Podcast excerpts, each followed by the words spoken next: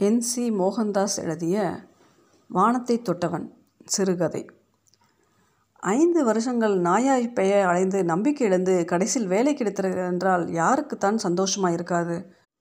பூரிப்பு எழும் மனது இன்சாட் விடும் தெய்வத்தின் முன்பு போய் நின்று அளத்தோன்றும் சந்தோஷ அழகை அப்பா இனிமேல் நீங்கள் கவலைப்பட வேண்டாம். தள்ளாடி தள்ளாடி கணக்கெழுத போக வேண்டாம். அம்மா நீ அரிசிக்கும் பறிப்புக்கும் அலைய வேண்டாம். உன் உடம்பை கவனித்துக்கொள். டானிக் வாங்கி தருகிறேன். நல்ல டாக்டரிடம் அழைத்து போகிறேன்.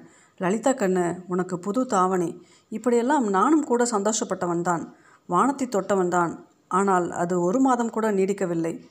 இங்கே வேலை என்பது மனிதனின் தகுதியை நிர்ணயிக்கிற வஸ்து அந்தஸ்து தரும் மாத்திரை.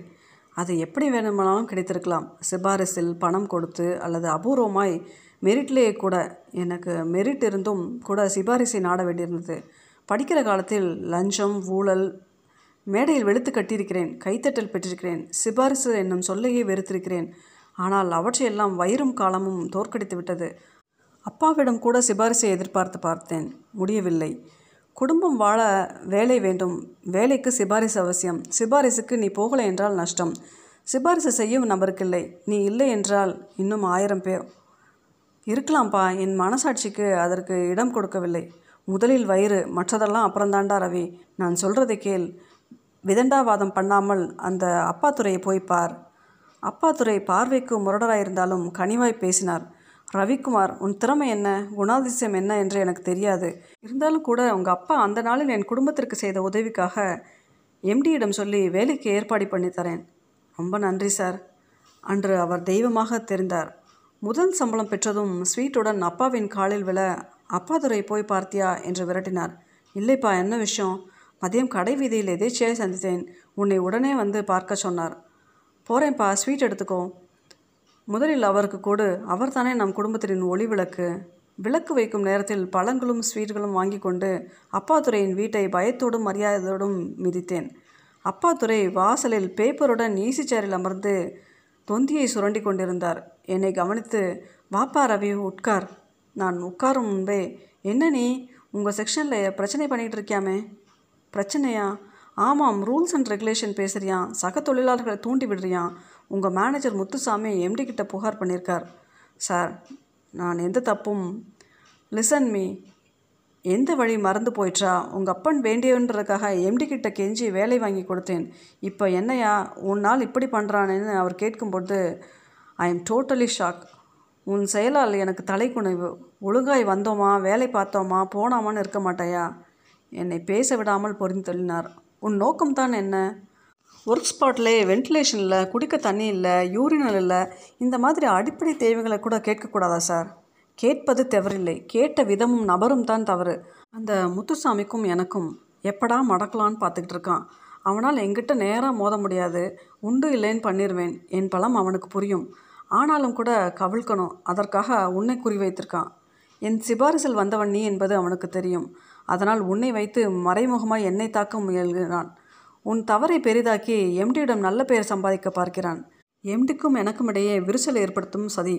So be careful of your words and work அப்பா அதுரை இத்தனை கண்டிப்பார் என்று நான் எதிர்பார்க்கவே இல்லை. கையில் இனிப்பு இருக்க மனதில் கசப்பு.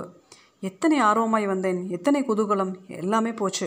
மனதை தீற்றுக்கொண்டு சார் இன்றைக்கு என் முதல் சம்பளம் ஸ்வீட் கொண்டு வந்தேன். அவர் எதுக்கு இதெல்லாம் என்கிற மாதிரி பார்த்து வச்சுட்டு போ என்றார். அதுவரை அவர் மேலிருந்த மரியாதையெல்லாம் நொடியில் உடந்து போயிற்று. அங்கே நிற்கக்கூட பிடிக்கவில்லை. காலில் தயக்கம் நாக்கை பிடுங்கு கொள்ள வைக்கும் அவமானம். எல்லாம் என் நேரம். என்ன செய்ய? வேலை வாங்கி கொடுத்த தெய்வமாயிற்றே. பார்சலை வைத்துவிட்டு விறுவிறவென வந்துவிட்டேன். அதன் பின்பு வேலையில் பிடிப்பில்லை. முத்துசாமியை பார்க்குற போதெல்லாம் வெறுப்பாயிற்று.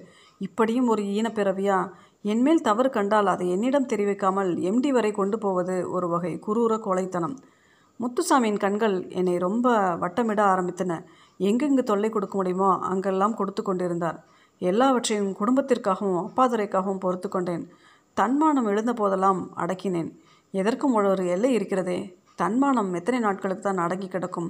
அன்று அடைமழை இடியும் மின்னலும் மின்சாரத்தை கொண்டு போக மெஷின்கள் ஓடவில்லை. சரி வேலை இல்லாமல் எதற்காக மழையிலும் குளிரிலும் நடுங்க வேண்டும் என்று அட்மின் பில்டிங்கில் ஒதுங்கின என்னை முத்துசாமி பிடித்து கொண்டார். Hey what are you doing here மழைக்கு ஒதுங்க அங்கே இடமில்லை sir no no you are not suppose to leave your work spot இந்த பேய் மலையில் நாங்கள் எங்கே போக முடியும் சார் எங்கள் மேல் கொஞ்சமேனும் கருணை காட்டுங்கள். அவர் காட்டுவதாய் தெரியவில்லை. என்னை அகற்றுவதிலேயே குறியா இருக்க எனக்கு ஆவேசமாயிற்று.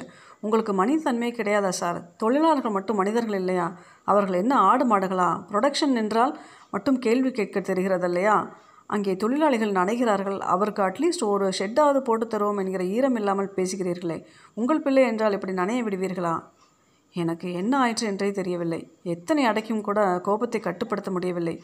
அடக்கி அடக்கி ஒரு லெவலுக்கு மேல் தாங்காமல் தன்மானம் வெடிக்கவே செய்தது.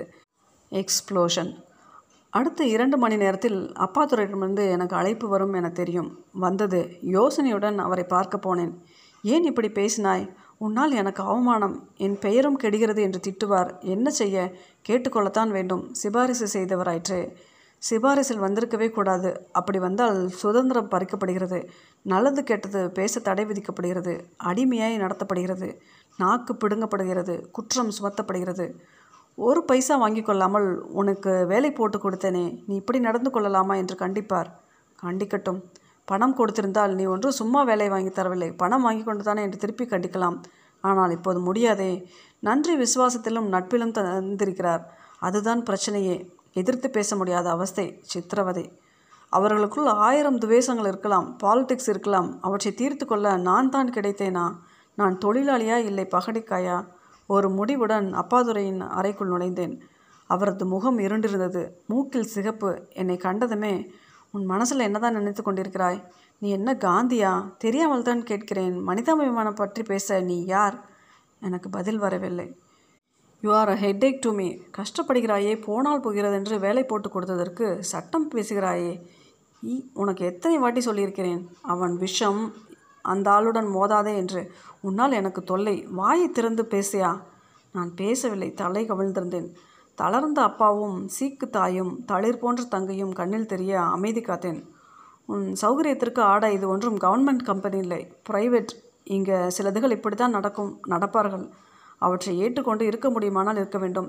இல்லை அத்தனை ரோஷம் இருக்கிறதென்றால் பேசாமல் ரிசைன் பண்ணிட்டு போய்கிட்டே இருக்கலாம். உள்ளே இருந்து கொண்டு வம்பு செய்வதில் அர்த்தமில்லை. எப்படி சௌகரியம்? தளர்ந்த அப்பாவும் சீக்கான தளிர் தங்கையும் இப்போது கண்ணிலிருந்து விலகி போக அவர்களையும் விட தன்மானம் பெரிதாய் தெரிந்தது. இது என்ன நாய் பிழப்பு? வாழ்ந்தால் மானத்தோடு வாழ வேண்டும். நான் என்ன வம்பு தும்பிற்கா போனேன்? நல்லதை கேட்டேன் நியாயத்தை எடுத்து சொன்னேன். அதற்கு இப்படி ஒரு அவமானமா? சிபாரிசில் வந்ததற்காக எல்லாவற்றையும் சகித்து கொள்ள வேண்டுமா? உழைக்கிறேன் சம்பளம் தருகிறீர்கள். உங்கள் பேச்சை எல்லாம் கேட்டுக்கொண்டிருக்க நான் ஒன்றும் பிச்சைக்காரன் இல்லை. ஒரே ஒரு கணம்தான் யோசித்தேன். என்ன சொல்கிறாய்? இந்தாங்க சார் என்னோட ரெசிக்னேஷன் லெட்டர் என்று நீட்டிவிட்டு விறுவிறுவென திரும்பி நடந்தேன்.